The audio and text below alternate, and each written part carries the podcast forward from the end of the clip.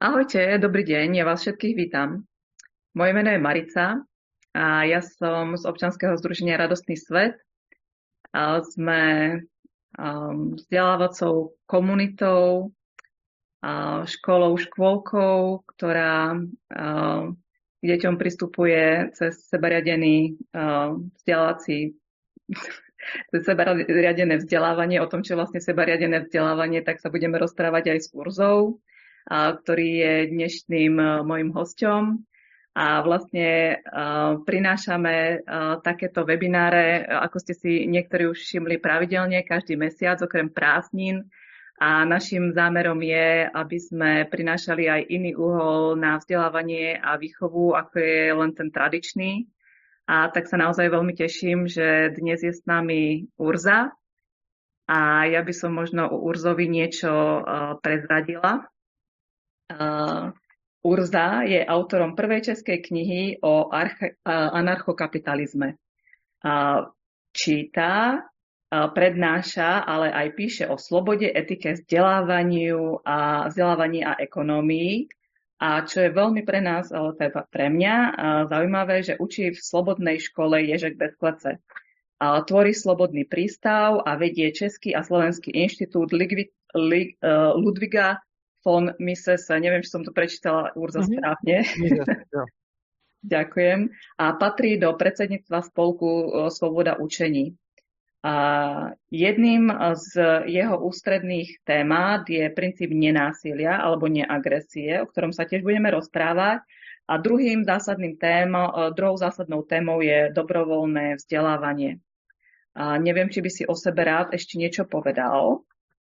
Já myslím, že si mě představila víc než dostatečně, takže uh, děkuju a všechny vás tu zdravím. Super. Ďakujem, že si prijal pozvanie. Ja by som úvodom, lebo mne sa to veľmi páčilo, Urza, eh, čo si napísal v tej anotácii. Um, takže prečítam tú anotáciu a môžeme na to potom uh, spoločne nadviazať. Po zavedení povinnej školskej dochádzky sa v našej spoločnosti rozšírilo presvedčenie, že hodnotné vzdelanie nie je možné získať mimo štátom akreditované školy. To dáva vládám obrovskú monopolnú moc nad výchovou všetkých ľudí. Navyše sú tým blokované všetky vzdelávacie modely okrem tých legislatívne schválených, čo sa bohužiaľ týka aj seberiadeného vzdelávania. Zástancovia sebariadeného vzdelávania sú presvedčení, že vonkajšími vplyvmi je možné jedinca úspešne motivovať k získaniu konkrétnych vedomostí, avšak preberať zodpovednosť za svoj život sa človek nenaučí, pokiaľ za neho rozhodujú iní. Um, veľmi sa mi to páči. A vlastne ja som sa dnes uh, stretla s uh, maminkou od nás, lebo deti boli na výlete školskom a ona mi rozprávala, že mali v robote u nich uh, takú debatu práve o vzdelávaní a že tieto jej kolegyne nechápali, ako sa ona nemôže báť toho, že jej deti nebudú hlúpe, keď vyjdu túto školu. Um, a potom vlastne sa pýtali, že ako je možné, že ju vôbec nezaujíma, ako skončili jej deti na preskúšaní, v, lebo u nás na Slovensku musíme mať deti zapísané v kmeňovej škole a každý pol rok chodia na preskúšanie. A táto maminka, teda títo rodičia sú u nás už dlhšie, od začiatku vlastne, a súznejú s takýmto štýlom prístupu k výchove a vzdelávaniu, čiže hovorila, že sa jej to uh, už nedotklo, že predtým s tým mala akože problémy, že s ľuďmi sa takto rozprávať a, a vlastne to nejakým spôsobom obhajovať. A povedala mi, že vlastne si myslí, že uh, za tým, uh, že tomu ľudia nerozumejú, je len nedostatok informácií. Čo, čo si o tom myslíš?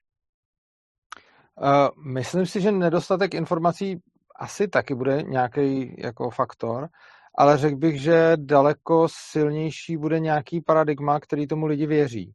Uh, protože se domnívám, že lidi se úplně neza, nerozhodují na základě toho, že by se prostě podívali na informace, nějak by si je jako logicky zpracovali bez nějakých svých strachů a podobně, ale lidi se rozhodují často na základě emocí a rozhodují se často právě na základě těch strachů.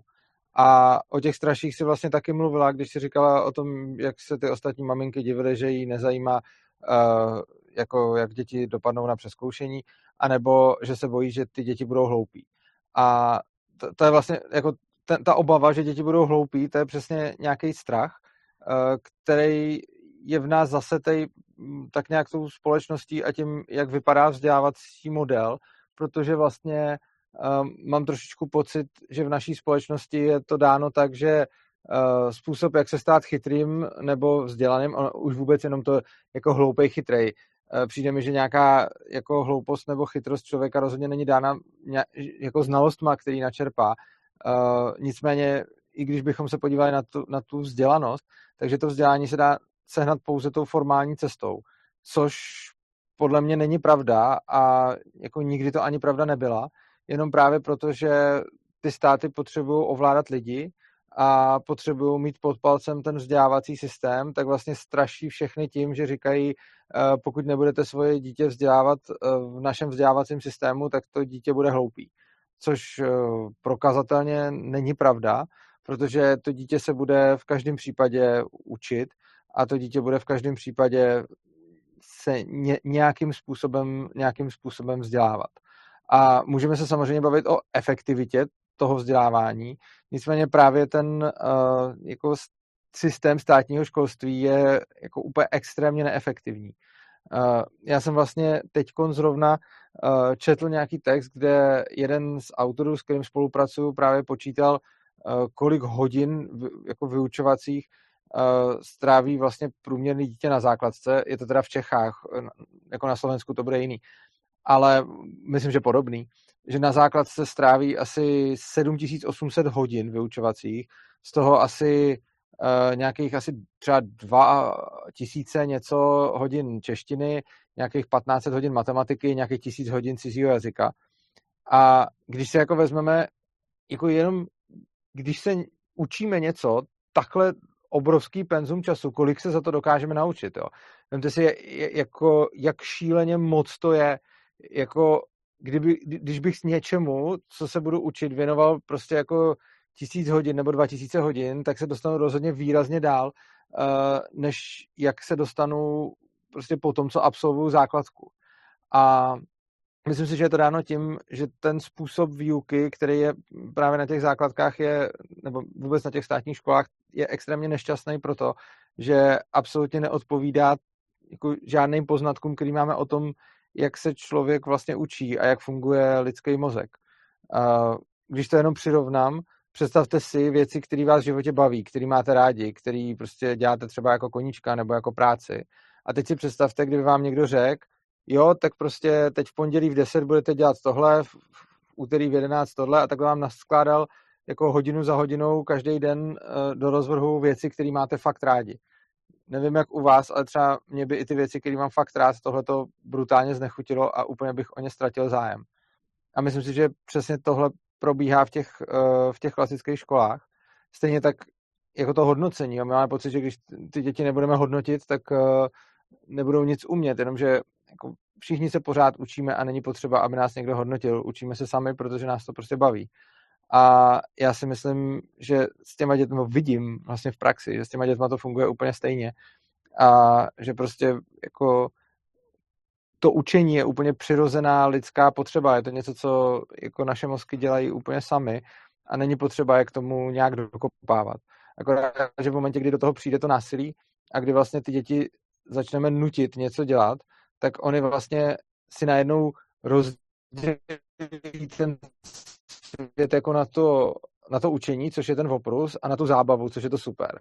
Takže to dítě potom bude vidět, že jako jít hrát počítačovou hru je zábava, jít hrát fotbal je taky zábava, ale matematika a čeština je oprus. Ale ono to není dáno, jako že by matematika nebo čeština byla méně nebo více zábavná objektivně, než prostě, já nevím, fotbal. Ono je to o tom donucení. A vidíme to na dětech, kterých jsme nikdy k něčemu nenutili, a který můžou prostě se učit, jak chtějí, tak oni prostě nikdy nepochopí, jako nikdy se k ním nedostane, že matematika je oprus a čeština je oprus, zatímco fotbal a počítačová hra je zábava. Ale pro ně všechno to je zábava, protože to dělají vlastně jako bez donucení.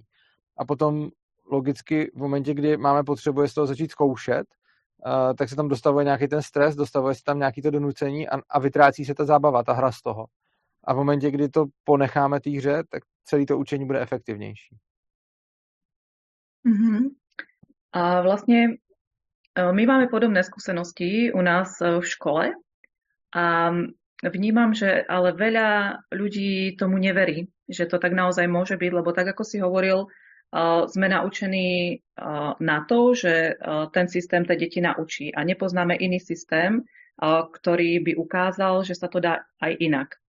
A teraz vlastne, akým spôsobom vlastne môžeme my um, ľuďom ukázať, že môžu dôverovať aj uh, tomuto, dajme tomu, sebariadenému vzdělávání. Já myslím, že jedině příkladem a jedině postupně, pomalu. Uh, myslím si, že to nejde prostě ráz na ráz a že i když dáte člověku všechny informace, tak on vyrůstal v nějakém uh, on vyrůstal v nějakém paradigmatu, on vyrůstal v nějakém přesvědčení. On vychází z nějakých předpokladů, které jsou v něm zažitý už vlastně od dětství, který do něj začala už zasévat ta škola. Uh, ta škola je vlastně nástrojem, jedním z hodně mocných nástrojů státu na to, jak ovládat lidi a utvářet jejich názory. Uh, je to vidět i v tom, že máme různý národní vzdělávací programy, do kterých se potom uh, propisuje to, co mají žáci umět, vědět, dělat a tak dále. Prostě je, je to jako dávají se tam krom nějakých, jako řekněme, objektivních informací i nějaký dost jako hodnotové věci, které máme ty děti naučit. A jedna z těch hodnotových věcí je mimo jiné to, že musí důvěřovat státu a že bez toho státu jako spousta věcí nebude vůbec možná nebo nepůjde. A vzdělání je právě jednou z tou věcí, jednou takovou věcí, o který stát tvrdí, že kdyby nebyla v gesti státu, tak to bude vypadat špatně. A myslím si, že jako tohleto paradigma je něco, co se totiž už učíme od základky. Jo? Už, jak jsou taky ty předměty, jako když se to jmenovalo občanská výchova, teď jsou to základy společenských věd, tak tam se přesně dozvíme uh, už v té škole, že vlastně jako jsou nějaký sektory, který prostě je potřeba, aby poskytoval stát a že když je stát nebude poskytovat, tak to nebude fungovat. A školství je jedním z těchto těch sektorů. A taky tím, že všichni lidi absolvují tu školu a, a něco se v ní naučí, protože ono jako není možné se někde nenaučit nic, tak je vlastně velice snadný přesvědčit je, že to jinak nejde a že by se bez toho nic nenaučili, což samozřejmě není pravda, ale lze je přesvědčit o tom, že to tak je. A když vlastně tohleto všechno sečteme, tak potom máme systém, který vychovává lidi k tomu, aby věřili zase tomu systému. Takže máme nějaký centralizovaný školství, který má v sobě zakódováno to, že musí ty lidi naučit, že jediný způsob, jak se vzdělávat, je centralizovaný školství. I proto je takovýto zbošťování těch výsledků, diplomů, titulů a podobně. Eh, a jako to není, že bych jako měl něco proti tomu. Já jsem třeba studoval matfis a šíleně moc mě to tam bavilo, ale není to rozhodně jediná cesta, jak ke vzdělání přijít a existuje spousta jiných cest, které jsou naprosto uh, jako vyrovnaný nebo nejsou o nic lepší ani horší a přijde mi, že právě ten státní školský systém je nastavený na tom, aby nám říkal, že jenom ten státní školský systém dokáže uh, někoho něco naučit. A ty lidi se, ty lidi to mají takhle mm, jako zažitý a myslím si, že to je jediný, jak můžou změnit názor, je, že uvidí, že to tak není. Že prostě jako jim ukážeme, že ty děti, i když je nenutíme, takže se můžou učit a dobře fungovat. A myslím si, že tam potom jako vzniká, jako když to vidím zejména třeba ve bez klece, kde působím, tak tam vzniká pak mnoho dalších jako výhod tohohle, toho způsobu. A myslím si, že když nakonec jako porovnám, jaký jsou ty děti, které k ničemu nejsou nuceny a které neučíme poslouchat s těmi dětmi, které jsou nucený poslušnosti, tak si myslím, že jako to, jestli umějí nebo neumějí matematiku nebo češtinu nebo slovíčka, je už jenom detail oproti tomu všemu ostatnímu, jak se to podepíše třeba na jejich sebevědomí a tak podobně. Mm-hmm. A v čom teda vidíš eh, najväčšie výhody toho sebariadenia? Alebo môžeš ešte predtým povedať, že eh, čo podľa teba to sebariadenie je, aby sme eh, možno troška takú definíciu tomu dali alebo obšírnejšie povedali? Podle mě sebezřízení v podstatě znamená to, že nebudeme nějakému člověku brát jeho autonomii. Eh, sebeřízení znamená to, že necháme toho člověka svobodně žít a fungovat a že ho nebudeme se snažit nějakým násilím ovládat, aby dělal to, co potřebujeme my, ale necháme ho, aby dělal to, co potřebuje jako on. Potom vlastně jako sebeřízený jsme v dospělosti, samozřejmě pokud třeba nejsme vězni a podobně, ale v momentě, kdy jako člověk jako není zrovna ve vězení, tak pak už jediná další takováhle skupina uh, jsou děti který sebeřídit nenecháme, protože máme pocit, že to z nějakého důvodu není možný. A máme, a takže sebeřízení je vlastně jen, jako spočívá jenom v tom, že necháme toho člověka, aby si dělal, co chce a ne, nepřikazujeme mu, co má dělat. Prostě ho necháme, necháme být. A potom jako výsledkem toho je, že ten člověk nemá potřebu, aby mu bylo vládnuto. V momentě, kdy mu tohle to nedopřejeme, tak on pak tu potřebu má. A lidi se hodně divějí, že když jako to dítě je od pěti do patnácti nebo osmnácti nebo nevím kolika let ve škole, kde musí poslouchat, takže potom z něj vyleze někdo, kdo prostě čeká, že bude zase někoho poslouchat. Ta škola ho neučí o věcech přemýšlet a mít vlastní názor. Ta škola ho učí konformitě. Takže potom z těch škol vylézají konformní jedinci. Za předpokladu, že jako my nemůžeme předpokládat, že prostě tomu člověku vezmeme autonomii nad jeho životem a prostě budeme mu jako řídit, co má dělat, co se má učit, jaký má podávat výsledky a že potom najednou úderem jeho 18. narozenin se to změní a řekne tak a teď jsem člověk, který je zodpovědný za svůj život. To, to prostě takhle nefunguje, ani nemůže. A je to nesmysl. Jestliže chceme, aby lidi byli odpovědní za svůj život, tak to jediné, co můžeme pro to udělat, je dát jim tu zodpovědnost. Nechat, nebo dát, spíš nechat, oni už ji jako mají, ale prostě nebrat jim A v momentě, kdy jim ji vezmeme, tak uh, oni se nemají jak naučit být odpovědní za sebe.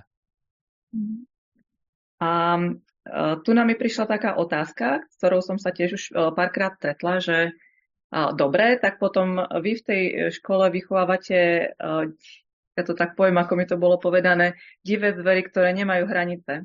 Ako sa, prosím ťa, deti v takýchto, alebo mladí dospelí v takýchto školách učia hraniciam?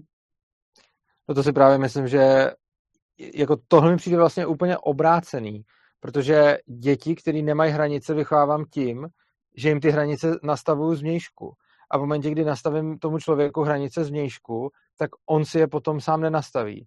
Naopak, když mu nechám svobodu v tom, aby, aby žil a neřídím ho a nechám ho se sebe řídit, tak v takovém případě já nemusím jako řešit jaký on má hranice, protože on si je najde tímhle tím způsobem sám. A domnívám se, že jediný způsob, jak si ten člověk může najít hranice, je ten, že mu dám svobodu, aby to udělal. Protože v momentě, kdy mu ty hranice nastavím já, tak to potom budou moje hranice a ne jeho hranice. Já teď uh, jsem se, my pořádáme um, v rámci svobodného přístavu ještě nějaký pobyty týkající se sebeřízeného vzdělávání a na tom posledním pobytu teď v létě jsem se dozvěděl, že existují nějaký videa, který jako edukační videa nebo postupy, které jako se aplikují někde prostě v Indii, ale ono potom nakonec jsem zjistil, že se aplikují i třeba v zemích Evropské unie a tyhle ty postupy mají za cíl zabránit tomu, aby byly děti zneužívané jako sexuálně. A ty postupy vypadají tím způsobem, že se to rozdělí na good touch and bad touch a ukazují se zóny na těle, kde je jako bad touch a, tak, a, a pak se ukazují zóny na těle, kde je jako good touch. A že jako těm dětem teda řeknou, když se, vám, když se vás někdo dotkne uh, na pohlavních orgánech nebo na prsou, tak to je špatně. A když se vás teda někdo dotkne třeba na hlavě, tak to je OK. A tohle je přesně způsob, jak to dítě nenaučí mít svoje hranice a přijde mi, že to udělá pravý opak jako toho celého. Za prvý teda jako říkat dítěti, že když se ho někdo dotkne na prsou nebo pohlavní orgánech, tak je to jako bad touch. V podstatě potom znamená, že v momentě, jako my počítáme s tím, že tomu dítěti je v tu chvíli třeba 6, dobře, ale jako tu informaci do něj předáme a ono potom dospěje, takže až mu potom bude 15 nebo víc, tak pořád bude mít zafixováno teda, že tohle to je bad touch, to je jako první věc, ale ta druhá věc, ve které vidím ještě jako možná větší problém, jsou ty jako good touches, že jako teda když uh, mi někdo nesahá na pohlavní orgány nebo na prsa, tak je to vlastně v pohodě, protože když mi někdo chce pohladit po hlavě, tak, tak je to v klidu. Ale jako ten, tenhle ten způsob je úplně zvrácený a jako v Evropské unii se to dělá aspoň nějak trošičku jako rozumně, co jsem viděl, aspoň ty materiály, ale pak jsem jako fakt viděl videa z nějakých indických škol, kde prostě ta učitelka za nima chodila, osahávala je a to dítě muselo říct, jestli je to v pohodě nebo v nepohodě. Jako když mu na hlavu, tak v pohodě a když mu na prsa, tak prostě v nepohodě. A ty, ty děti byly k tomu, tomu naučený a je to vlastně, vybrán to proto, že to podle mě extrémní příklad, jak se snažím zvnějšku těm dětem nastavit hranice, že jako ta myšlenka zatím je asi teda taková, že někdo nechce, aby ty děti byly zneužívaný, jako dobře, ale vlastně tímhle tím způsobem dosáhne pravýho opaku, protože potom se to dítě nenaučí jako že ten dotek, který je mu příjemný, je OK a ten dotek, který mu je nepříjemný, není OK. A naučí se, že existuje nějaký objektivní metrika, jak je dobře nebo špatně, aby se toho dítěte někdo dotýkal. Což potom v podstatě vede k tomu, že pokud je někomu nepříjemný dotyk na hlavu nebo že ho někdo pohlaví, pohla, pohladí po hlavě, tak mu tady podsouvají, že to je jako špatně a že se to má přizpůsobit a že to má být dobře v rámci najít si svých hranic. Ale prostě pokud ty dotyky někomu nejsou příjemný a my mu říkáme, že jsou v pořádku, tak tím ho vlastně úplně ohejbáme. A přijde mi, že tohle je jenom extrémní ukázka toho, jak funguje ohledně hranic vlastně jako celý naše školství. V momentě, kdy my v vnějšku těm dětem říkáme, co je a co není v pořádku. Prostě je v pořádku se o hodině třeba napít, ale už není v pořádku se najíst. Je v pořádku o přestávce se zvednout židle, ale o hodině to není v pořádku. A prostě v momentě, kdy těm dětem jako tímhle tím způsobem diktujeme, co mají dělat, tak je to vlastně úplně stejný, jenom méně extrémní příklad toho, co jsem teď povídal, že my nepomůžeme tomu dítěti najít si hranice. My mu je nějak stanovíme zvenku, ale to nejsou jeho hranice. To jsou nějaké hranice, které vymyslel učitel nebo rodič nebo tak dále. A takže si myslím, že právě jediným způsobem, jak si člověk může najít hranice, je, že dostane svobodu, aby si je objevil. Mm-hmm. Lebo v podstate on sa stretne vtedy s reakciou okolia a tá reakcia okolia mu dá najavo, že už možno presiahol hranice niekoho iného, tým pádom on zistuje, aha, tak tam tá hranica už nie je.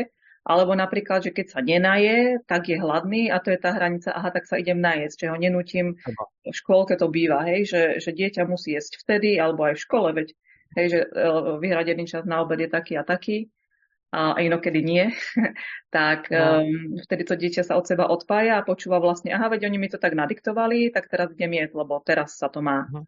A, a, no. Ano. Jo, já jsem k tomu ještě, jo, já jsem k tomu jenom chtěl dodat, že uh, právě v Ježku třeba, to je ta škola, kde, kde, kde působím, tak uh, tam šíleně moc času právě věnujeme tomu, že ty lidi komunikují nějak své potřeby a tím si utvářejí svoje hranice což znamená, že to máme s nimi, kde se řeší třeba, jak, jak budou fungovat pravidla, kde se řeší nějaký mezilidský problémy a podobně, což je třeba taky něco, co klasické školy vůbec neučí. Jako ty se zaměřují čistě na vnější svět, jakože vyjmenovat letopočty a země a kde teče která řeka, a, ale jako vůbec neřeší, jako co je v člověku, nějaký emoce, jak je zvládat, kdo jsem já, vztahy a to, tohle to je něco, co se jako ten člověk musí nějak naučit jako sám, což je jako v pořádku, že, že se člověk učí sám, jenom je blbý, že vlastně na to ta škola vyhradí čas tak možná někde o přestávce. A nicméně v těch školách, kde je to jinak a kde prostě všichni dělají to, co potřebují a není tam nikdo, kdo by tomu velel, se nakonec zjistí, že lidi mají potřebu právě si řešit mezi sebou vztahy, svoje hranice, pravidla v tom kolektivu a podobně, což je potom, což je potom jako jako zobrazeno tím, že v té škole se šíleně moc času věnuje právě tomuhle, tomu, že lidi komunikují svoje potřeby, že hledáme uh, takové řešení, aby byly naplněny potřeby všech zúčastněných a vlastně hledáme to řešení tak dlouho, dokud ho nenajdeme a přijde mi, že tenhle ten proces hledání toho řešení, ať už třeba nějakých pravidel nebo mezilidských sporů nebo konfliktů a podobně, tak tenhle ten proces je za mě asi jako to nejlepší učení i pro mě, Eh, kdy vlastně my jako tam jsme a společně s těma dětma se učíme právě nacházet si svoje hranice a učíme se mm, jako pracovat sami se sebou. Mhm. Ja som eh, niekde mhm. čítala, že eh, vlastne čo robí človeka šťastným v živote sú dobré vzťahy s ľuďmi. A vlastne tieto dobré vzťahy s ľuďmi myslím si, že pomáha, pomáha aj to, pomáha k tomu aj to, budovať takéto vzťahy pomáha aj to, keď e, viem vyjadriť, čo cítim a čo potrebujem, hej, keď som si vedomý toho, kto som. A keď to viem povedať s rešpektom k sebe aj s rešpektom k ostatným. A, takže vnímam, že vlastne to, čo sa v týchto slobodných školách učí, tak v konečnom dôsledku prispieva k tomu, aby človek, keď takúto školu vyjde, tak uh, mal taký pokojný život, taký spokojný život. Uh, já s tím v zásadě souhlasím, až mm. na to, že to první eh, tvrzení často slýchávám právě v kruzích kolem sebeřízeného vzdělávání a mám tendenci s ním ne tak úplně souhlasit, protože spousta lidí řekne, to, co dělá člověka šťastným, jsou mezilidský vztahy. A já s tím jako za sebe můžu souhlasit, ale neřekl bych to asi takhle obecně, prostě je to asi na každém a určitě si myslím, že pro drtivou většinu lidí platí, že mezilidský vztahy jsou jako to, to, z čeho čerpají štěstí. Já to tak třeba mám určitě a řekl bych, že většina lidí taky, ale asi bych to nezobecňoval, protože a to souvisí i s tím, že necháváme fakt těm dětem svobodu, pokud prostě chtějí být spíš samotáři, tak jsou samotáři, pokud chtějí být ve vztahu s ostatníma, jsou ve vztahu s ostatníma, ale že prostě jako těm mezilidským vztahům se věnuje ten, kdo chce a kdo třeba o toto takový zájem nemá, tak se zase věnuje něčemu jinému a přijde mi to úplně v pořádku.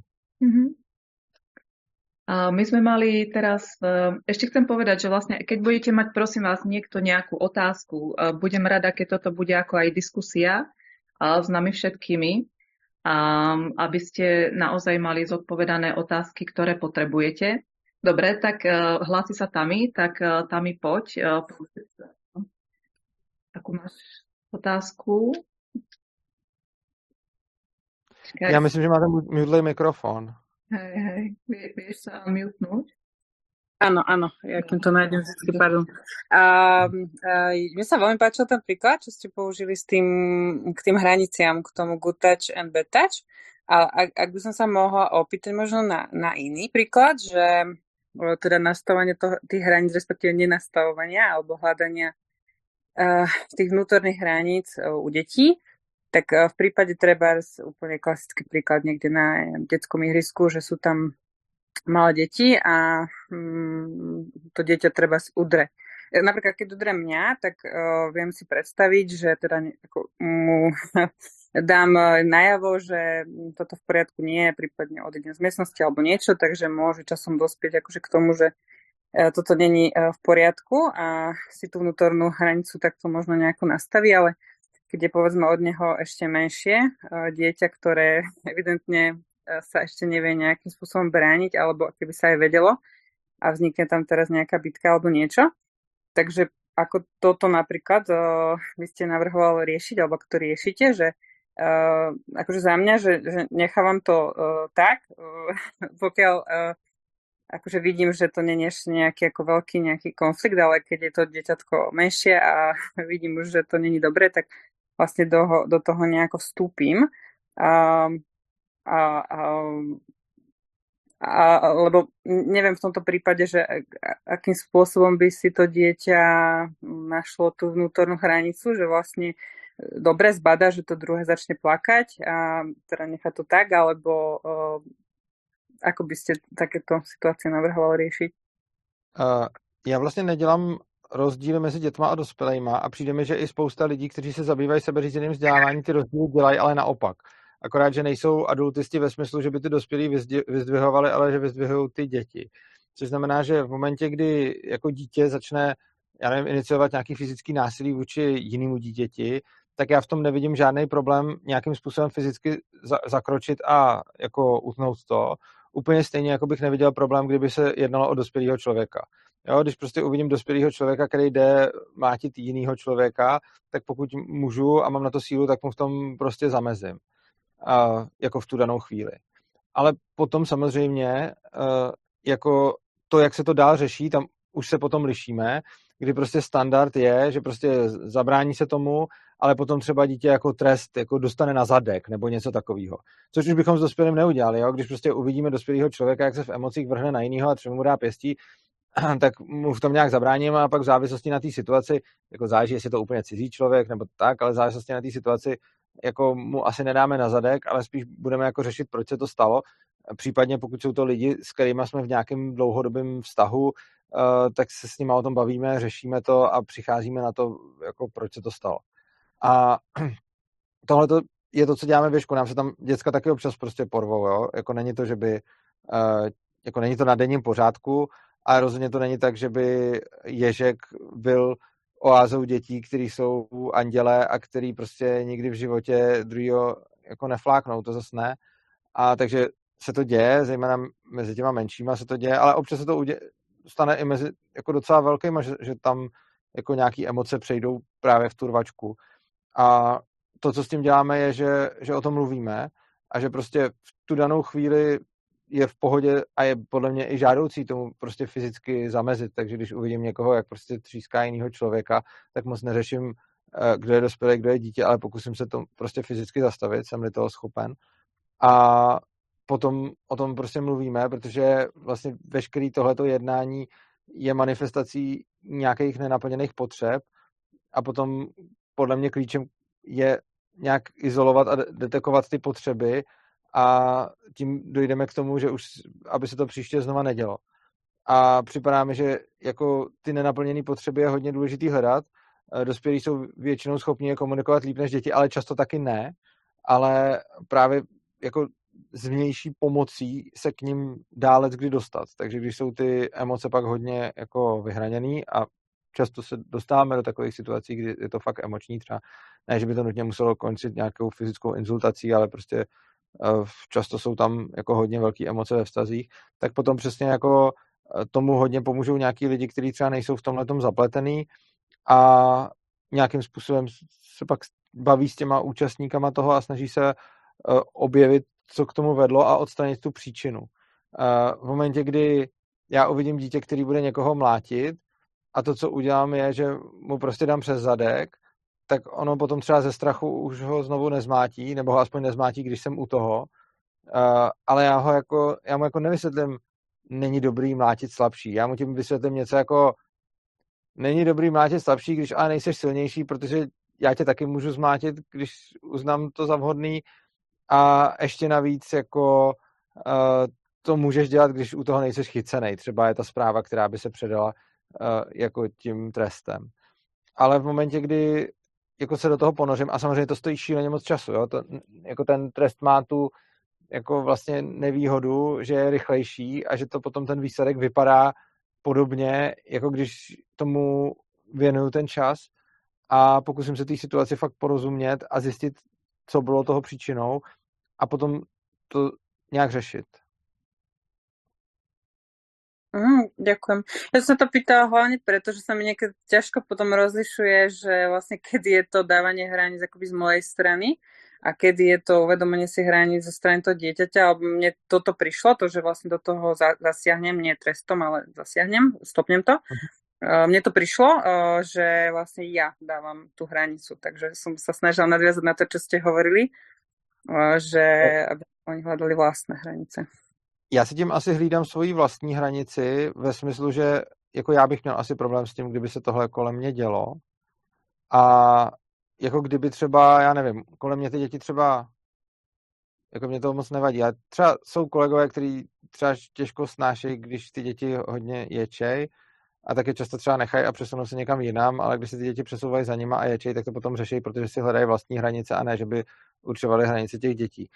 A podle mě je hodně důležitý uh, rozlišovat takový to, jak se říká, to takzvaná jako cochcárna, že prostě to dítě je jako postavený na pědestal a může si dělat cokoliv a ten dospělý je pod ním a slouží mu.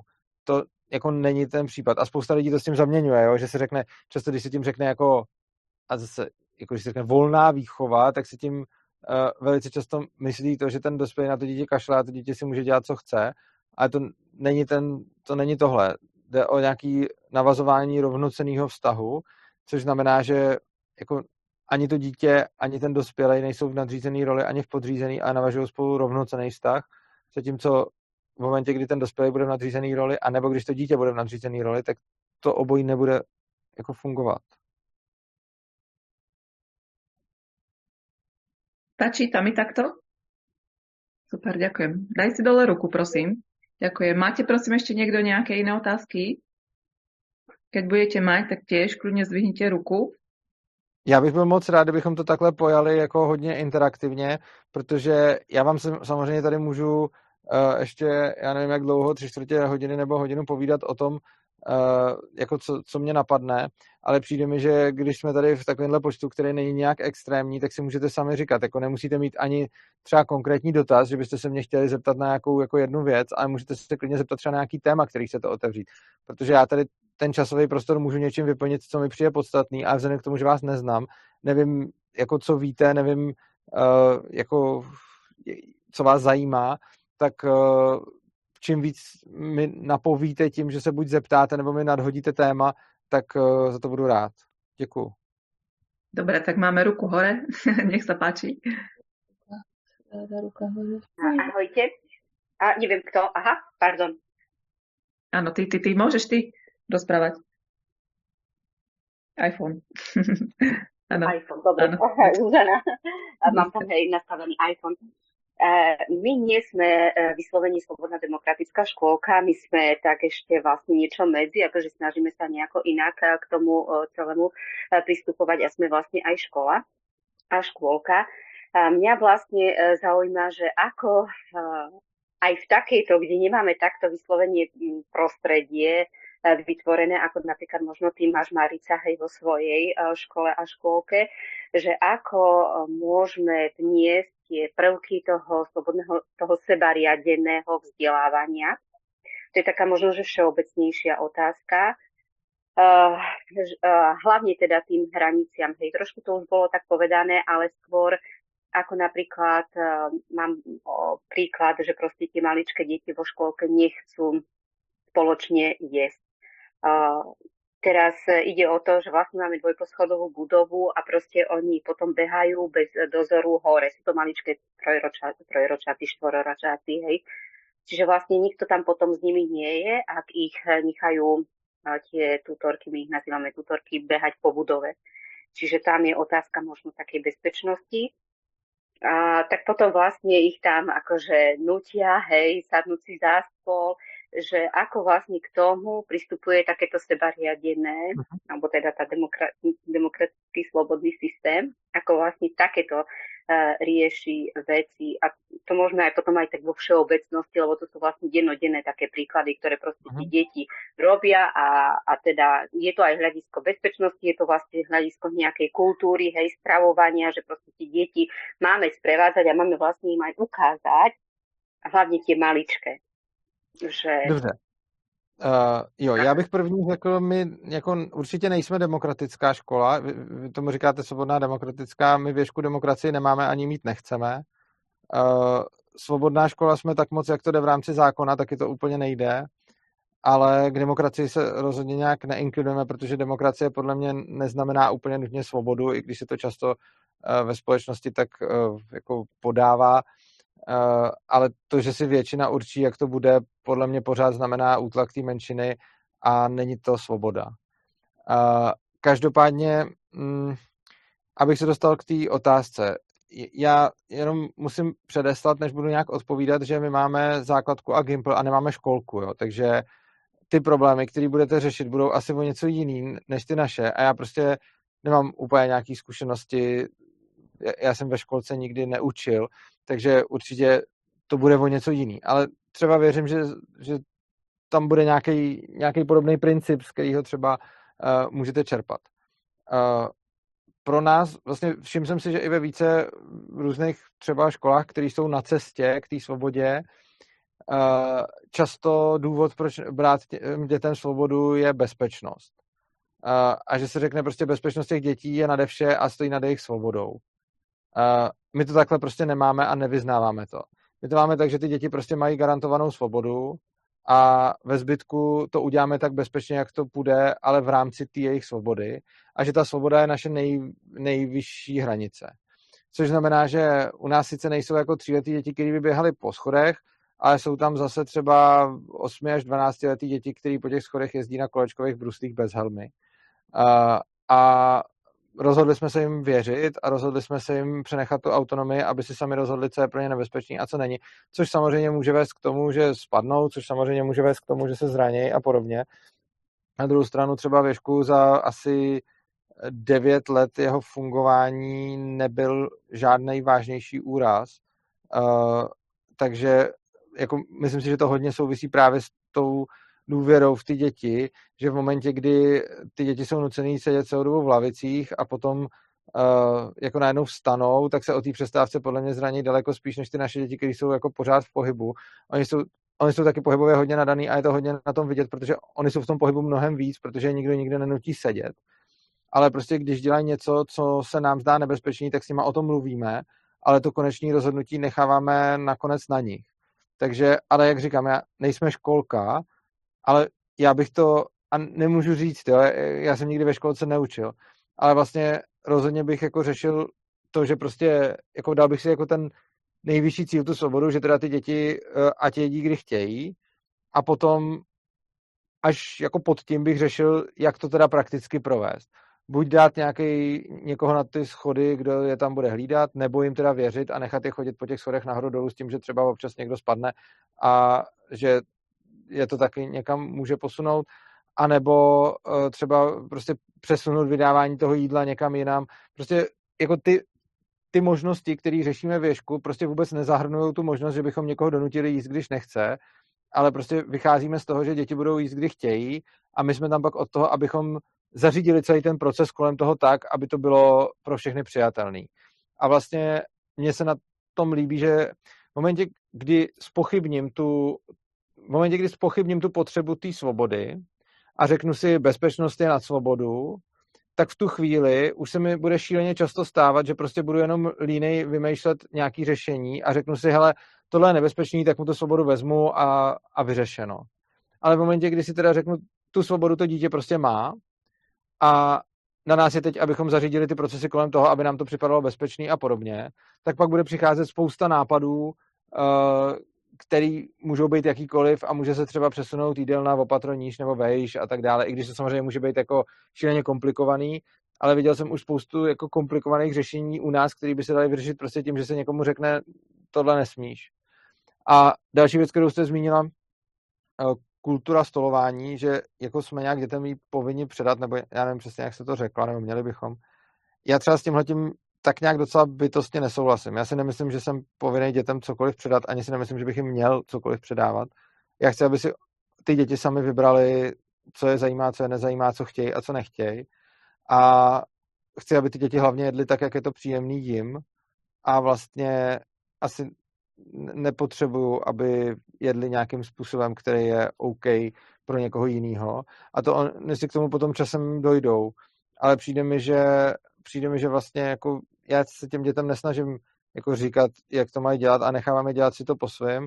A až když to dítě přijde a něco chce, tak potom to s ním moc rád řeším. A plus ty děti se učí nápodobou. Ale jako určitě nemám potřebu těm dětem cokoliv předávat. Když mám pocit, že je něco zajímavého, tak třeba o tom vypíšu nějakou svoji lekci. Ty děti mi tam přijdou, když chtějí, ale to spíš jako hra, ale není to o tom, že bych se cítil jako někdo, kdo má ty děti nějak tvarovat. Já vlastně cíleně nechci, aby ty děti dělali to, co já považuji za správný. To, co jediný chci, je naučit si je, aby našli sami sebe a aby fungovali tak, jak považují za správný, aby jedli tak, jak považují za správný, aby prostě dělali všechno ve svém životě podle sebe a ne podle toho, jak jim to někdo z vnějšku nadiktuje.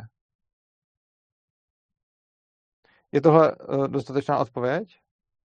Áno, áno, áno, ďakujem veľmi pekne. Ešte taká všeobecná otázka bola, že ako vlastne implementovať. Ja viem, že nie ste akože asi demokratická, že vlastne tam aspoň Marita tak hovorila, že tú sociokraciu pre, pre teda implementujete že teda aby každý s tým súhlasil e, s niečím, čo sa vlastne má riešiť, ale vlastne, že ako v podstate implementovať e, to do aj takých škôl, ktoré vlastne nie, nie sú vyslovene mm, takto uh, škatulkované alebo orientované, alebo proste vyslovene nemajú takúto víziu, ako tú slobodu proste zabezpečiť, alebo aby, aby, aby ale aj, aj s tými hranicami.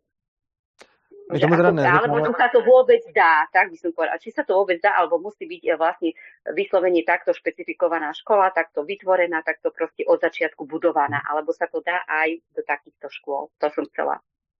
Jo, my tomu neříkáme uh, sociokracie, ale je to přesně to, co tím nazýváte. My tomu říkáme koncenzuální rozhodování, ale je to přesně tak, že na to, aby se něco udělalo, tak se na to musí usnést všichni, kdo o to mají zájem jakože někdo se toho může neúčastnit, ale všichni, kdo se účastní toho rozhodovacího procesu, tak se mu, musí uh, shodnout.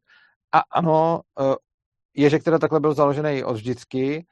Na druhou stranu uh, jsou i školy, které se tím směrem blíží. A například mám krásný příklad uh, z Erazimu, což je zase jiná podobná škola, uh, kam teď za nějakou dobu pojedu na návštěvu, protože já ty školy objíždím a koukám se, jak to, jak to kde mají a jak kde fungují. Nicméně to, co jsem se od nich dozvěděl a co mě tam hodně zajímá, že oni v podstatě přešli od demokratického ke koncenzuálnímu rozhodování tím způsobem, že tam měli hlasování demokratický, ale před tím hlasováním bylo vždycky jako tak dlouhá debata a dialog těch lidí, kdy si vyjasňovali ty své postoje a hledali co nejlepší řešení, že vlastně se pak začali rozhodovat koncenzuálně, že se nepřehlasovávali, že prostě jako hledali to řešení tak dlouho, až to všem vyhovovalo. Takže oni to začali v podstatě dělat a pak na to koncenzuální hlasování v podstatě přecházejí proto, že ho zavedli spontánně, protože nechtěli někoho přehlasovávat, ale chtěli spíš nacházet něco, co bude vyhovovat všem. Takže třeba tohle je, eh, tohle je určitě jedna cesta. A potom uh, další, a tam to řeší už dlouho, a tam jsem s nima byl už víckrát a, a povídám si tam s nima o tom, uh, je třeba liberecká Sadbery škola, kde uh, mají teď demokratické hlasování a tam si možná to koncenzuální normálně odhlasují v rámci té demokracie, takže i tak, to, i tak je to možné. Ja k tomu možno môžem ešte dodať náš príklad. My sme mali najprv tiež demokratické hlasovanie, lenže sa nám stávalo, že tie pravidlá, ktoré sme si osúhlasili, tak tá, dajme tomu, že druhá polovica ľudí nedodržiavala. Že vlastne sa nám stávalo, že uh, sa porušovali pravidlá a museli sme sa stále k tomu vrácať, že nám to nefungovalo, takže sme od toho demokratického ustúpili a prešli k tomuto konsenzuálnemu. Ono, je to vývoj, že, že potom ono to navedie samo tam, kde sa člověk dobře cítí. Ono to dává smysl, protože lidi často budou porušovat pravidla, které jim byly vnuceny, ale nebudou používat pravidla, které si sami ustanovili, nebo jako třeba budou, ale to potom je u nás třeba důvod to znovu otevřít a přehodnotit. Mm, přesně. Tak já děkuji za dotaz, a tomu se hodně dlouho někdo hlásí. Andrea a Romanka, nech se páči. Uh, pekný večer prajem. Tak je tu len Andrea, Sovia, Romanka je dcera. Uh, mňa veľmi zaujalo, um, čo Urza rozprával o tých hraniciach vlastne uh, toho učiteľa, že uh, ty si spomínal, že uh, tebe vlastne tie tvoje hranice sú, že nemáš rád uh, pohľad na bytku, hej? No a my máme, ja mám dieťa, teda uh, syna 8-ročného, uh, nie v slobodnej škole, ani demokratické, nie, je to lesná valdorská škola. Uh, vlastne tam sa ide podľa rozvrhu, pravidiel a tak, ale uh, je to tam také troška voľnejšie, ale čo mne tam pravidelne extrémne prekáža, lebo občas prídem do školy uh, pomôcť uh, robiť nejakú také výchovné akože tnosti, uh, uh, také hodinky, že deti počas prestávky, uh, teda hlavne chlapci, E, sa veľmi násilným spôsobom k sebe správajú a bijú a končí to slzami, plačom, modrinami, krvou. A je tam učiteľ, e, teda Robí, ktorý e, sa na to pozerá. Ja vedľa neho stojím a už sa trasiem, že proste, že toto už nie je OK. To moje hranice sú už tak presahované, že mňa, ja sa celé trasiem a srdce mi akože buší. A on, že a on mi to stále vysvetľuje, že tí chlapci musia zažívať akože uh, také, také, také podľa mňa veľké násilie a tie akože tie dotyky, hej, aby si vedeli tie hranice akože nastaviť. A uh, ja mu stále hovorím, že v prípade, že vybehne matka toho dieťaťa, učiteľka, hej, z druhej triedy a uh, už sa len uh, hodnotí, či má alebo nemá vyrazený dých, alebo či sa zavolá alebo nezavolá sanitka, že mi to už pre, príde, že too much. Čiže uh, uh, ja by som rada uh, uh, teda vedela, uh, asi, asi poznám, že odpoveď, ale že ja som absolútne za výchovu, uh, v ktorej učíme deti, no uh, akože, že nenásil, nenásiliu. Nenásiliu, lebo tento spôsob a tá Valdorská škola v tej Borinke, v tej Bratislave je preslávená tým, že tí rodičia často berú deti odtiaľ, lebo tie deti boli byté druhými deťmi. Aký máš názor no, na toto? No, takhle. Já jsem eh, úplně jako neřekl, že bych měl problém s pohledem na bytku. Ten mi sám o sobě vlastně asi nevadí. Mm. Když jsme byli na návštěvě v Donum Felix, tak tam zrovna měli nějaký zápas, kde se tam kluci rvali a ještě měli obecenstvo a všechno a nevadilo mi toto vidět, protože jsem viděl, že s tím oba souhlasí. A stejně tak bych asi uh, neřekl nenásilí. To je podobně jako v tom úvodu, uh, vlastně si mě uvedla a mluvila se o principu nenásilí, ale on to není princip nenásilí, on je to princip neagrese. A to je mhm. podle mě rozdílný. Já asi nemám důvod vést děti k nenásilí, ale to, o co mě se jedná, je nějaká oboustranná dobrovolnost toho konání. A my, když jsme byli malí, jako když jsme třeba chodili i na Gimple, tak jsme s klukama občas dělali to, že jsme se tam jako rvali, ale ne, uh, ale takže s tím obě dvě ty strany jako souhlasili, že jsme prostě tam dělali nějaký zápas, prostě kdo druhýho položí na zem, jako o přestávce, ne, jako, a ne, že bylo to neposvěcený učitelem, ale bylo to, že prostě jsme, jsme se tam takhle bavili a to za mě je OK a stejně tak je za mě OK, když to dělají ty děti, pokud s tím všechny strany souhlasí.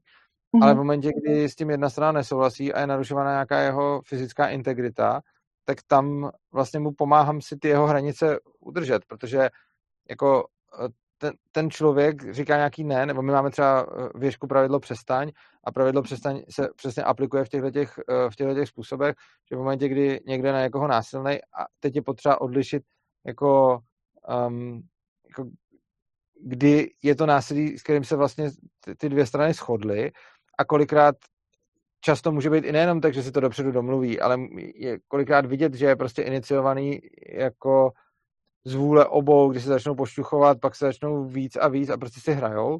Mm-hmm. A pak mm-hmm. ale je moment, kdy to ně, někto, někomu z těch stran přestane vyhovovat, tak máme nastavený pravidlo přestaň a to, když se použije, tak uh, se musí nechat toho, co se tomu člověku dělá.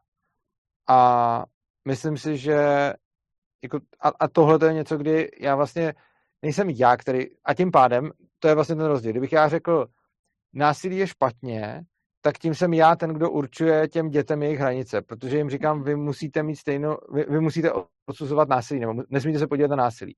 Což mm. ale jako za mě není, protože tohle to nechci dělat, ale to, co chci, je dobrovolnost, což znamená, já jim neříkám jako přijměte moje hranice, že násilí není v pořádku, protože si myslím, že násilí je v pořádku, když s tím obě dvě ty strany souhlasí, nebo všechny ty strany, které jsou do toho zahrnutý. A když teda někdo jde mlátit druhýho, který s tím nesouhlasí, tak tu chvíli já mu jako nevnucuju moje hranice, ale když ten jeden říká přestaň a ten druhý toho nenechá, tak já budu tomu, kdo říká přestaň, pomoct, ale nemyslím si, že tím vnucuju svoje hranice, ale myslím si tím, že spíš uh, jako pomáhám bránit hranice toho, toho dítěte. A myslím mhm. si, že svoje hranice bych jim vnucoval v momentě, kdybych jim říkal, že násilí je špatně a že se nesmí prát. A já si myslím, že v pohodě, když se porvou, pokud jako s tím souhlasej, a že jak to budou dělat, tak i když to bude prostě třeba na můj pohled brutální, tak prostě půjdu někam pryč, mm-hmm. abych, pokud bych se na to nechtěl dívat, ale jako dokud s tím budou souhlasit, tak mi to přijde v pořádku. Ale tu, tu hranici vidím v dobrovolnosti toho konání u všech zúčastněných. Uh-huh. Ďakujem veľmi pekne, lebo uh, u nás sa to vyriešilo tak, že sa kúpili uh, také tie uh, štvorce meké, také uh, z Decathlonu a uh, zadalo sa pravidlo teda, že keď má niekto potrebu sa byť, tak sa vyzve uh-huh. do bitky a, a, a sa to obloží to okolie, lebo často sa stávali tie zranenia práve kvôli tomu, že to prostredie bolo nebezpečné a ten dvor není až tak upravený, ako by si zaslúžil. Tak e, a videla som, že môj syn je veľmi uh, taký, taký dosť citlivý, ale že aj on sám sa akože povedal, že chce sa byť. Tak akože ja, že wow, hej, ale že si to úplne, že s takou radosťou si to vychutnával. A pravidlo bolo, že teda, že, že sa nefackajú, že majú nejaké nastavené, že sa vytláčajú proste uh, z toho priestoru. A o, o, o dosť to pomohlo, ale po prázdninách sa znova vrátilo toto ale veľmi mi to pomohlo, uh, čo si povedal, že stačí vlastne len sledovať, alebo v prípade, keď ja mám otázku, že je to OK za teba, je to OK za teba, keď si v tom dvaja, a keď áno, tak radšej teda, teda ja prchám, lebo na, pre môj pohľad to už je nepriateľné, hej. Mm-hmm. Jo, pro mě asi, jo, pardon. Toho uh, učiteľa, ktorý to prostě zvládne, hej, sa na to pozerať. Mm-hmm. Jako pro mě asi jako násilí není problém, pokud tam, pokud s tím všichni souhlasej a i kdyby to byl, a to nemyslím, jako chápu, že tam to nemuselo tak být, protože to, co říkal ten učitel z té Valzdorské školy, mi nepřišlo úplně OK, ale jako tak samozřejmě jako i kdyby to bylo třeba nějaký vyražení dechu nebo prostě eh, krev nebo něco, tak do, do chvíle, kdy s tím oba dva souhlasili, tak jsem s tím OK. Nicméně u nás se to asi jako neděje věšku, tohle. Jako nemáme tam ani nějaký prostor, nebo jako jo, občas se tam porvou, ale je to fakt zřídka a není tam nějaká velká potřeba toho. Takže když říkám neděje, tak tím myslím, jako nemáme tam ani prostor na dvačky, protože to ty děti prostě nechtějí dělat, protože to nezajímá.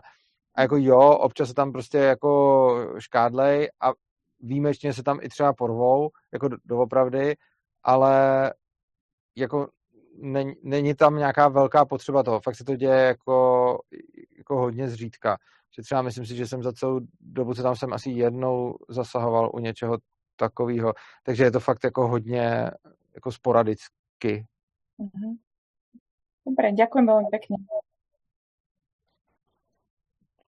Tak já děkuji za dotaz a doufám, že třeba ještě někdo se bude chtít na něco zeptat. Daj si dole ruku, prosím, aby sme vedeli, že už e, máš zodpovedanú otázku. Je tu ešte niekto, kto má otázku, kto by sa chcel Urzu na niečo spýtať, možno z vašich škôl? Alebo z vášho života? Dobre.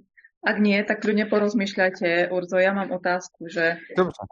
veľa krát, keď sa rozprávame s rodičmi mimo, alebo aj s učiteľmi z mimo našej školy, tak sa oháňajú alebo tak argumentujú všeobecným rozhľadom, ktoré by dieťa malo vedieť. Čo si ty myslíš o všeobecnom rozhľade? To je dobrá otázka. Já jsem k tomu teď nedávno viděl takovou zajímavou úvahu, že třeba před eh, pětisty lety eh, bylo všechno lidský poznání možno obsáhnout někým, kdo byl jako hodně třeba inteligentní a vzdělaný. Takže jako eh, když byli jako fakt nějaký hodně vzdělaný jedinci, tak mohli obsáhnout vlastně jako nějaký vzdělání ze všech oborů lidské činnosti. Samozřejmě asi ne, že by věděli všechno, co nějaký člověk, ale můžou prostě vidět, jak to dělá.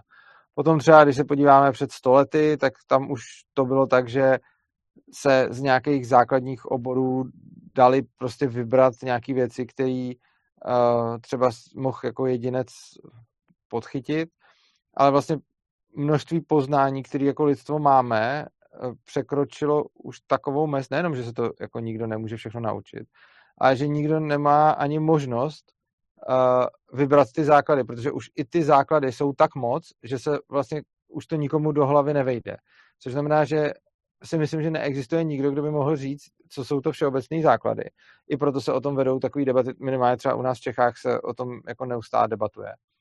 Ale hlavně za mě, i kdybychom žili v době, kdy ještě, ty, jo, co, což je hodně zajímavé, vlastně, je to, je to zajímavý bod, že těch znalostí, jakože na to, aby se dalo říct, co jsou všeobecné základy, musí být těch znalostí tolik, aby aspoň se dali vybrat nějaký ty obory, z kterých se nějaký ty základy někdo může naučit. A když už je těch znalostí a oborů tolik, že vlastně a, tě, a těch celkových informací, které máme jako lidstvo, už je tolik, že to prostě jako nedokážeme pobrat už ani jako, jako malinký zlomeček z toho, tak tím, že nemůžu vidět ten cel, celý obraz, tak nemůžu říct, co je ten základ, protože já vždycky vidím nějakou jako šíleně malinkou úseč a ta úseč je jako nějaká moje bublina a potom mám pocit, že základ je něco, ale problém je, že někdo jiný, kdo uvidí jinou, jinou část toho spektra, tak může za základ považovat něco úplně jiného. Ale i kdyby, i kdyby tohle nebyla pravda, i kdybychom dokázali nějaký ten základ jako obsáhnout, tak myslím si, že lidi hodně zapomínají na náklady obětované příležitosti. To je ekonomický koncept, že kdykoliv něco dělám, tak za to platím taky tím, co všechno v tu chvíli nemůžu dělat. Takže já, když jsem uh, teďka tady na tom webináři, tak prostě teď v tuhle chvíli nemůžu psát článek ani dělat nic jiného, protože jsem si vybral, že budu dělat tohle. A tady na tom webináři se něco dozvím, uh, něco tady zažiju, a nemohl jsem místo toho zažít něco jiného. A kdybych nešel na ten webinář, tak sice přijdu tady o tohle povídání s váma, ale zase budu dělat nějakou jinou věc, která mě obohatí. No a i kdybychom teda měli nějaký všeobecný přehled, tak nikde není psáno, že pro každého člověka je nejlepší učit se zrovna ten všeobecný přehled, protože ne každému tohle může nějak nejvíc pomoct. Prostě každý je jiný a pro někoho může být nejlepší naučit se všeobecný přehled, ale pro někoho může být nejlepší ten čas věnovat něčemu jinému. A vlastně nevidím žádný důvod, proč by vůbec měl být, měl být nějaký penzum informací nebo nějaká konkrétní osnova nebo nějaký konkrétní jako vědomosti, který by měl mít každý člověk, protože jednak jako kdo je určí, ale i když pomeneme to, kdo by je měl určovat, tak lidi jsou různý, takže jsou pro ně důležitý jiný informace a potřebují něco jiného. A když do toho dítěte budu eh, jako spát všeobecný přehled, tak se stanou dvě věci. První, že v důsledku toho, že do něj budu spát všeobecný přehled, ono přijde o možnost naučit se něco jiného. A protože prostě ztrácí ten čas tímhle. A za druhý, eh, když ho budu učit něco, co ho nebaví, tak to budu dělat mnohem méně efektivně, než když se to dítě samo bude učit něco, co ho baví. Což znamená, že já ho můžu naučit všeobecný přehled se zoufalou efektivitou, eh, nebo ho můžu nechat, aby se učilo to, co chce a ta jeho efektivita bude vyšší. Áno, ja som teraz čítala uh, taký článok, je to, uh, to uh, z Donu Felix, uh, úryvok z knihy uh, Sudbury Valley School, čo je v Amerike teda uh, tiež takáto uh, slobodná škola. A tam vlastne ten učiteľ písal, že uh, za ním skupinka žiakov a že sa chcú naučiť matematiku od 9 do 12 rokov. A on im hovoril, že no to nemyslíte vážne, že matematiku určite sa chcete naučiť, určite sa ju nechcete naučiť. A oni ho že prehovorili, že áno, chceme sa naučiť matematiku. A vlastne on s nimi za pol roka prešiel uh, to celé školské učivo, ktoré uh, mali prejsť za neviem koľko rokov. A vlastne na tom je vidieť tá efektivita, že keď niekto chce a nie je nutený, a vlastne ešte sa mi páčilo aj to, že on si stanovil podmienky, za ktorých sa to budú učiť. Hej? Že vlastne potom uh, on už stanovil tie hranice. Keď chcete, budeme sa to učiť dvakrát do týždňa po dve hodiny a budete mať ešte aj domáce úlohy. Čiže tie deti dokonca súhlasili s tým, že budú robiť aj domáce úlohy, ale naozaj tá efektivita bola perfektná. Jo, uh, jako je. já nejsem moc posedlej tou efektivitou, jenom jsem to tak mm-hmm. zmiňoval, ale souhlasím, že to tak je. Prostě když se člověk učí něco, co chce, a to si můžeme vyzkoušet každý na sobě, tak si to prostě naučíme líp, než když se učíme něco, co nás nebaví, protože prostě k tomu pak není ta, ta vnitřní motivace, kterou nejde nahradit vlastně zvenku žádnýma trestama, ani pobítkama, ani odměnama, ani pochvalama. Prostě s tím, s tím se nedá hnout. Uh, každopádně, jako my se třeba ve škole hodně snažíme těm uh, dětem vycházet stříc a nechávat jim možnost klidně třeba odcházet. Neučíme je to takový to, když to začneš, tak to dodělej, prostě necháváme je, ať si sami sebe hledají. A myslím si, že to je mnohem důležitější, než to, co se ten člověk jako naučí za předměty, nebo co se naučí za látku, nebo jestli se naučí matematiku. A jako fakt věřím tomu, že se dá za půl roku uh, naučit matematika, která se bude učit prostě ve škole pět let, protože proč ne. Uh, nicméně právě si myslím, že je potom ještě vlastně důležitější, než to, jestli umí třeba matematiku nebo češtinu nebo cizí jazyk, tak mi přijde, že je ještě důležité to, že se to dítě umí nějak rozhodovat, co vlastně chce, co nechce, eh, co chce dělat a necítí se vázáno k tomu, že když něco začalo, tak to musí dokončit a podobně, protože potom to vede k tomu, že spousta lidí je k tomuhle tomu vycepovaná, ale pak jsou v životě vlastně nešťastní. Mm-hmm. Alebo vlastně nekonajú vůbec znútra. Mm, same jo, přesně tak. Mm-hmm. Áno, áno, súhlasím. Veľmi sa mi páčilo. Nie, vôbec som si to ešte predtým, čo si mal ten vstup, že tie náklady obetovanej príležitosti, úplne som to opomenula a toto mi tak dobre, že aha, tak už budem vedieť sa rozprávať s tými ľuďmi aj takýmto spôsobom. Takže veľká mhm. vďaka za to.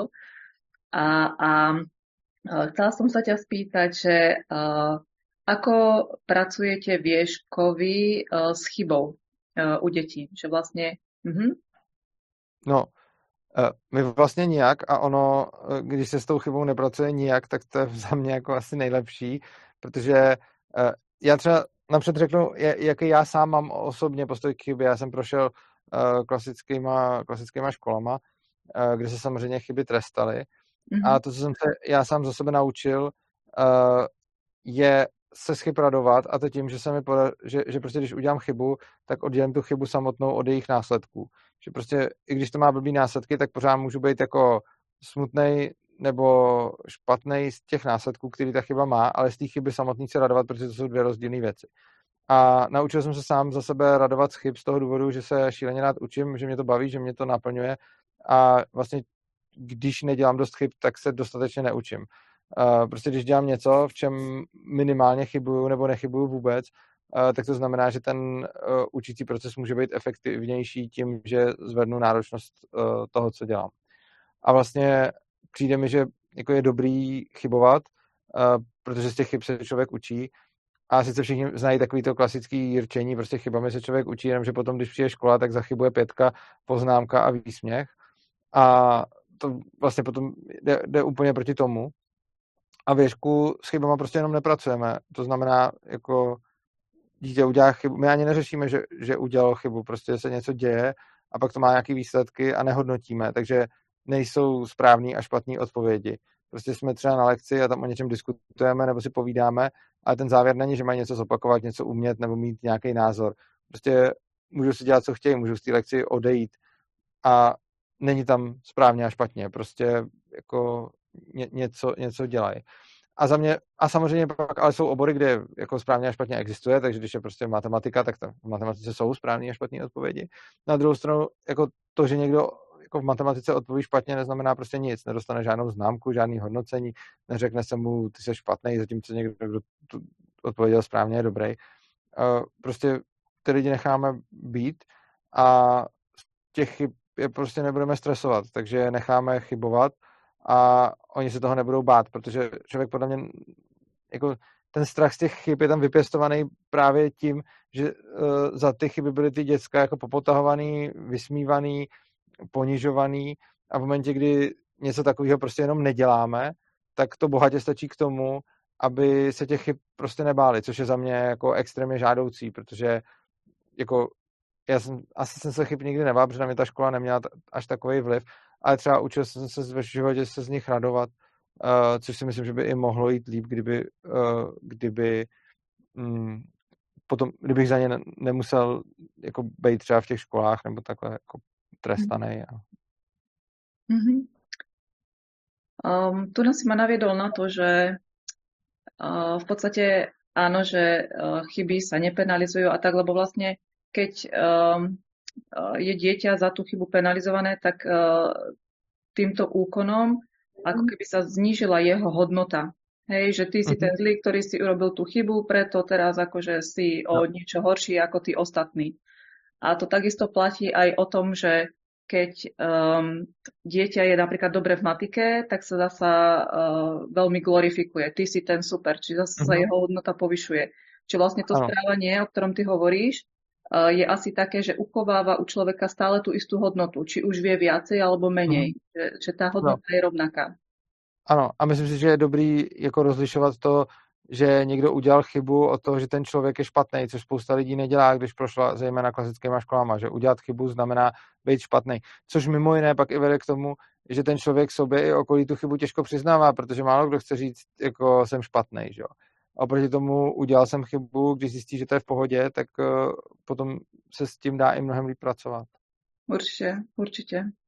Hej, lebo ten strach z trestu je obrovský, taký ten pocit odsúdenia, nikto ma nemá rád a teraz zasa niekto bude, no to uh-huh. je veľmi jo, zlý vzorec, ktorý si nesieme. Ja, ja tiež.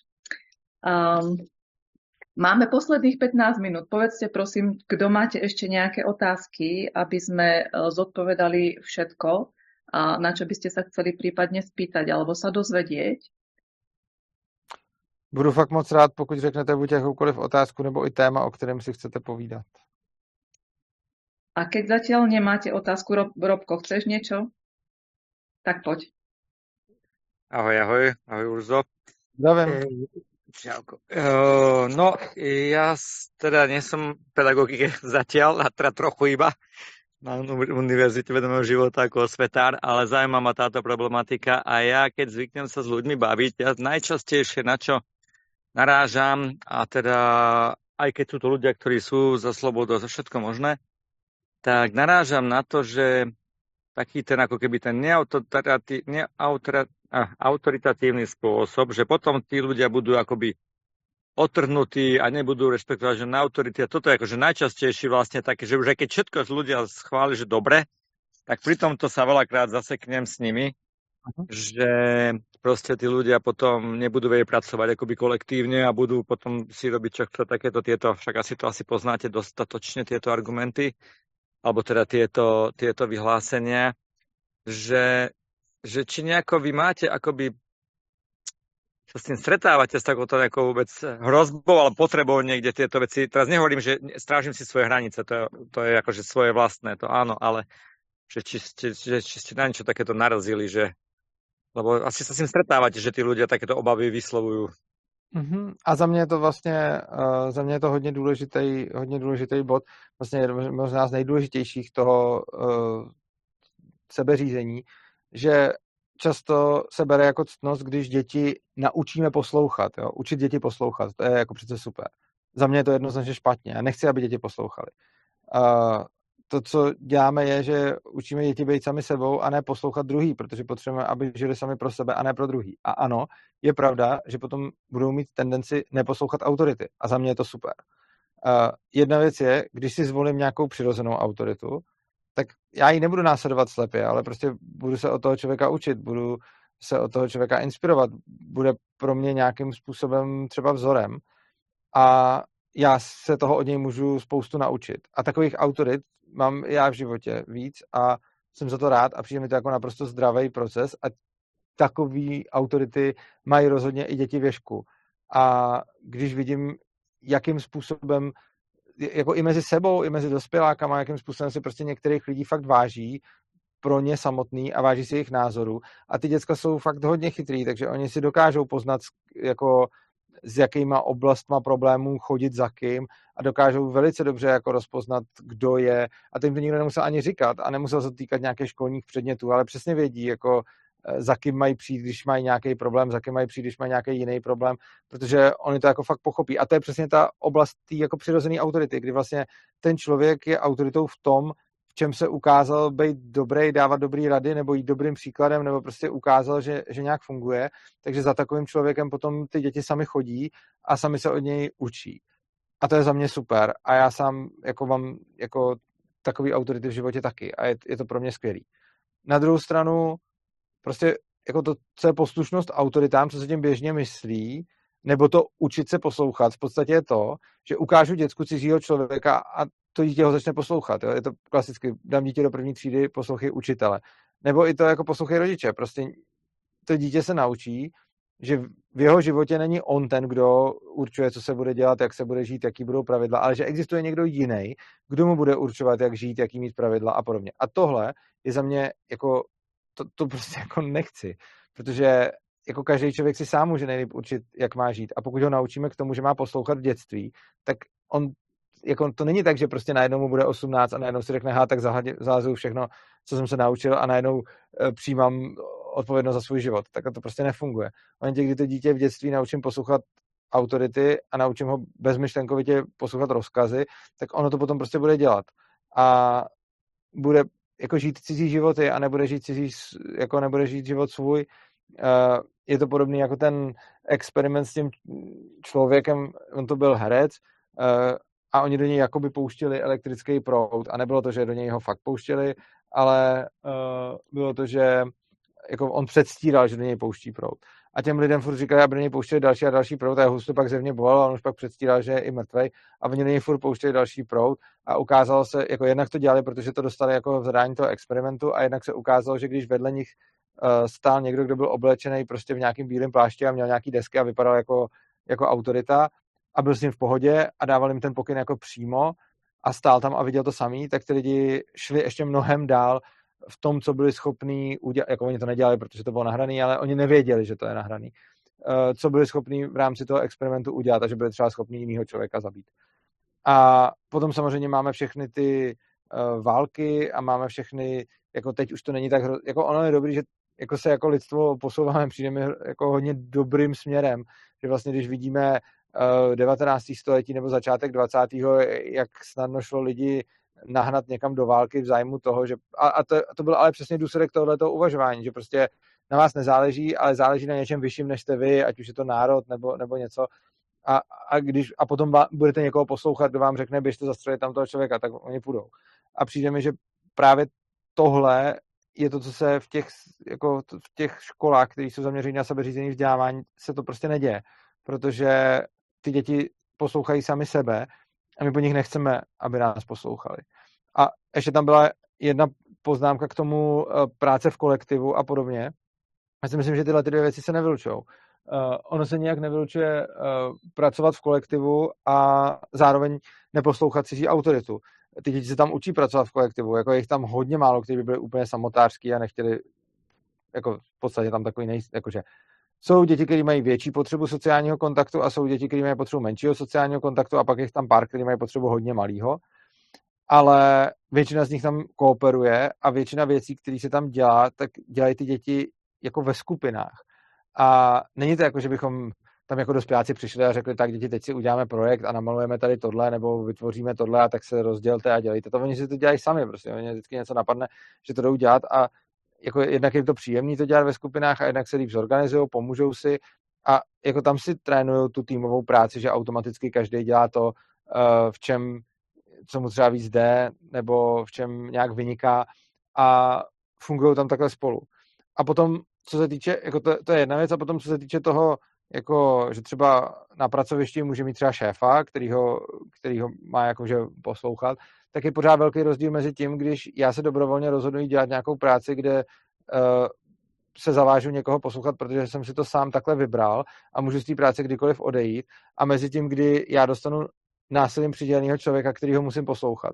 A tam potom vidím jako to, to druhý je za mě hodně velký problém, protože to potom vytváří jako takový mindset, že ten člověk si řekne, no tak já jsem v práci a musím tady být bez ohledu na to, jestli se mi to tady líbí nebo nelíbí a ten člověk je prostě najednou loutkou, protože k tomu byl, protože k tomu byl vychovaný. Ale v momentě, kdy uh, ty děti nejsou naučený poslouchat autoritu a mají to v sobě jako v krvi, tak jednak jako můžou buď eh, pracovat na sebe, nebo můžou mít své firmy, ale nebo i jako zaměstnanci můžou pod někým pracovat, ale budou si celou dobu uvědomovat, že oni jsou tam pánem svého života a že když jim někdo zadává úkoly, tak to je pořád jako nějaká oboustraná spolupráce. Lidi často berou jako zaměstnanecký poměr, jako že ten zaměstnanec je nějaký nad, teda ten zaměstnanec je nějaký pod tím zaměstnavatelem. Což jako z hlediska přidělování úkolů to tak může vypadat, ale jako z hlediska lidského jsou si vlastně pořád rovně a, a je dobrý, aby měl každý zaměstnanec pořád tu myšlenku, že může kdykoliv skončit, když se mu to tam už nelíbí.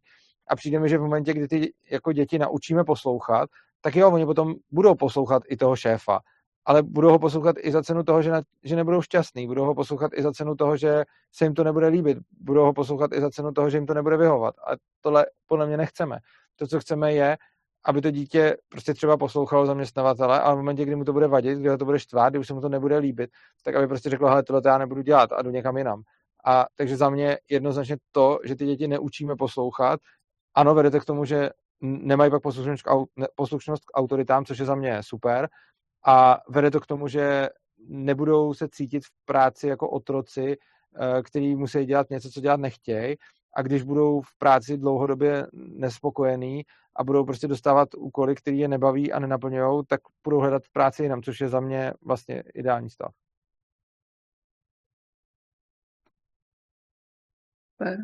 Je to odpověď takhle?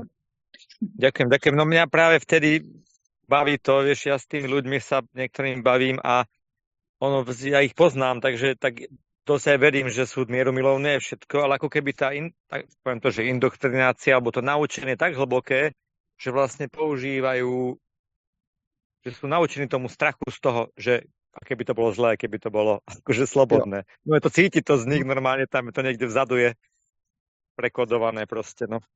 Dobre, ďakujem veľmi pekne. Díky za dotaz a tohle to teď, co zaznělo na konci, si myslím taky. Já jsem to tady říkal úplně na začátku toho, že přesně jako uh, myslím si, že to, co by mohlo přesvědčit, tady byla otázka, jako co by mohlo přesvědčit ty lidi, jako jaký informace, a já si myslím přesně, že to není o informacích, nebo taky, ale přijde mi, že to, co, to, co hlavně zatím je, jsou přesně tyhle ty strachy, které uh, jsou do těch lidí zvnějšku implementovány, že by si sami bez sebe neporadili, stejně jako ty děti. Mm-hmm. Uh, Urzo, názov tohto webinára je Vedie poslušnosť k zodpovednosti. tak to bude možno taká posledná otázka, lebo už máme 5 minut do konca. No já myslím, že, já myslím, že ne. Já si myslím, že jsou to v podstatě jako, že, buď teda jsem odpovědný za svůj život a za to, co dělám, a pak teda já jsem ten, kdo o tom rozhoduje, a nebo někoho poslouchám, ale pak teda nejsem za to odpovědný. E, je to podobně jako svoboda a odpovědnost jsou dvě strany téže mince, protože prostě na jedné straně uh, jsem svobodný a můžu rozhodovat sám o sobě a o tom, co dělám. A to teda znamená, že pak za to nesu odpovědnost, protože já jsem byl ten, kdo rozhodl. Ale v momentě, kdy já budu poslouchat, tak najednou těžko jsem odpovědný, protože jsem dostal nějaký zadání a pokud jdu po tom zadání, tak, tu, tak, tak najednou se vzdávám té odpovědnosti. Takže si myslím, že když budu děti vést k poslušnosti, tak se přesně děje to, že jim beru odpovědnost za jejich život a když je budu vést k odpovědnosti, tak to znamená naopak je, nebo vést, prostě jenom jim ji nebudu brát a to tím, že nebudu nutit poslouchat, ale že jim nechám tu svobodu. Mm-hmm. Takže nie. A vylučuje sa to v podstate navzájom. Jako, asi bych neřekl úplně vylučuje, protože bych si uměl představit nějaký okrajový případy, kde uh, jako můžu prostě jako se sám rozhodnout, že budu někoho poslouchat a tak, ale přijde mi, že to jde hodně proti sobě. Jako ne, že by se to asi úplně ve všech případech vylučovalo, ale rozně, když budu dítě vést k poslušnosti, tak, ho, tak ono potom ne, nebude mít odpovědnost za svůj život, protože jsem mu ji vlastně vzal a když tomu dítěti nechám volnost, tak jedině tak si může najít odpovědnost za svůj život. Ďakujem. Uh, ja, ja, ti dám, ja ti dám proste ešte jednu poslednú otázku, lebo mne sa mhm. páčilo, uh, ja som pozerala teda nejaký video s tebou, rozhovor a tam na konci bolo písané, že, uh, že v nejakých komentároch, že si snílek, tak možno, že by ma zaujímalo, že o čom snívaš? na záver to, je, otázka. to je zajímavá otázka, to ani, nevím, to ani nevím, kde bylo nebo kdo tam napsal. No, já pořád o něčem sním, já jsem tak hodně jako idealista, mám hodně hlavu v oblacích a neustále si, neustále si o něčem přemýšlím, takže eh, s ním o svobodě, o nějaký, prostě přemýšlím o tom, jak by věci mohly být. Moje jako otázka proč, nebo jak by něco mohlo být jinak, než je, je vlastně to, v čem si pořád žiju a neustále si představuju nějaký nejrůznější scénáře a tvořím si v hlavě různé modely. A přijde mi, že asi to, uh, jako já mám těch velkých témat spoustu, moje velký téma je svoboda, mým dalším velkým tématem je třeba láska, ale dalším velkým tématem, který mám, je vlastně nějaký propojení vědy a víry, protože jsem na jednu stranu uh, člověk, který se, jako, jsem programátor, matfizák, který se prostě hodně zabýval vědou a na druhou stranu v posledních třeba deseti letech nějak hodně se rozvíjím po nějaký duchovní stránce a snažím se žít bohatý duchovní život a tyhle ty dvě věci se mi hodně líbí zkoumat a propojovat dohromady, takže tohle eh, je takový moje snění. Dobre, ďakujem. Ja ti veľmi pekne ďakujem za webinár, za tvoj čas a za zaujímavé informácie, eh, s ktorými sa s nami podelil. A um, verím, že sa nám možno ešte podarí stretnúť sa takto online. My sa uvidíme určite na asociácii, keď prídeš. Uh-huh. A všetkým ostatným vám ďakujem za účasť a, a ešte prajem teda pekný večer. Ak kto budete mať záujem o záznam, tak prosím a napíšte mi. Hej, a ja vám ho rada pošlem. Bylo s vámi moc hezky, mějte se krásně. Ďakujem pekne. Ďakujeme. Ďakujem. Ďakujeme. Čaute. Ahojte. Ďakujeme.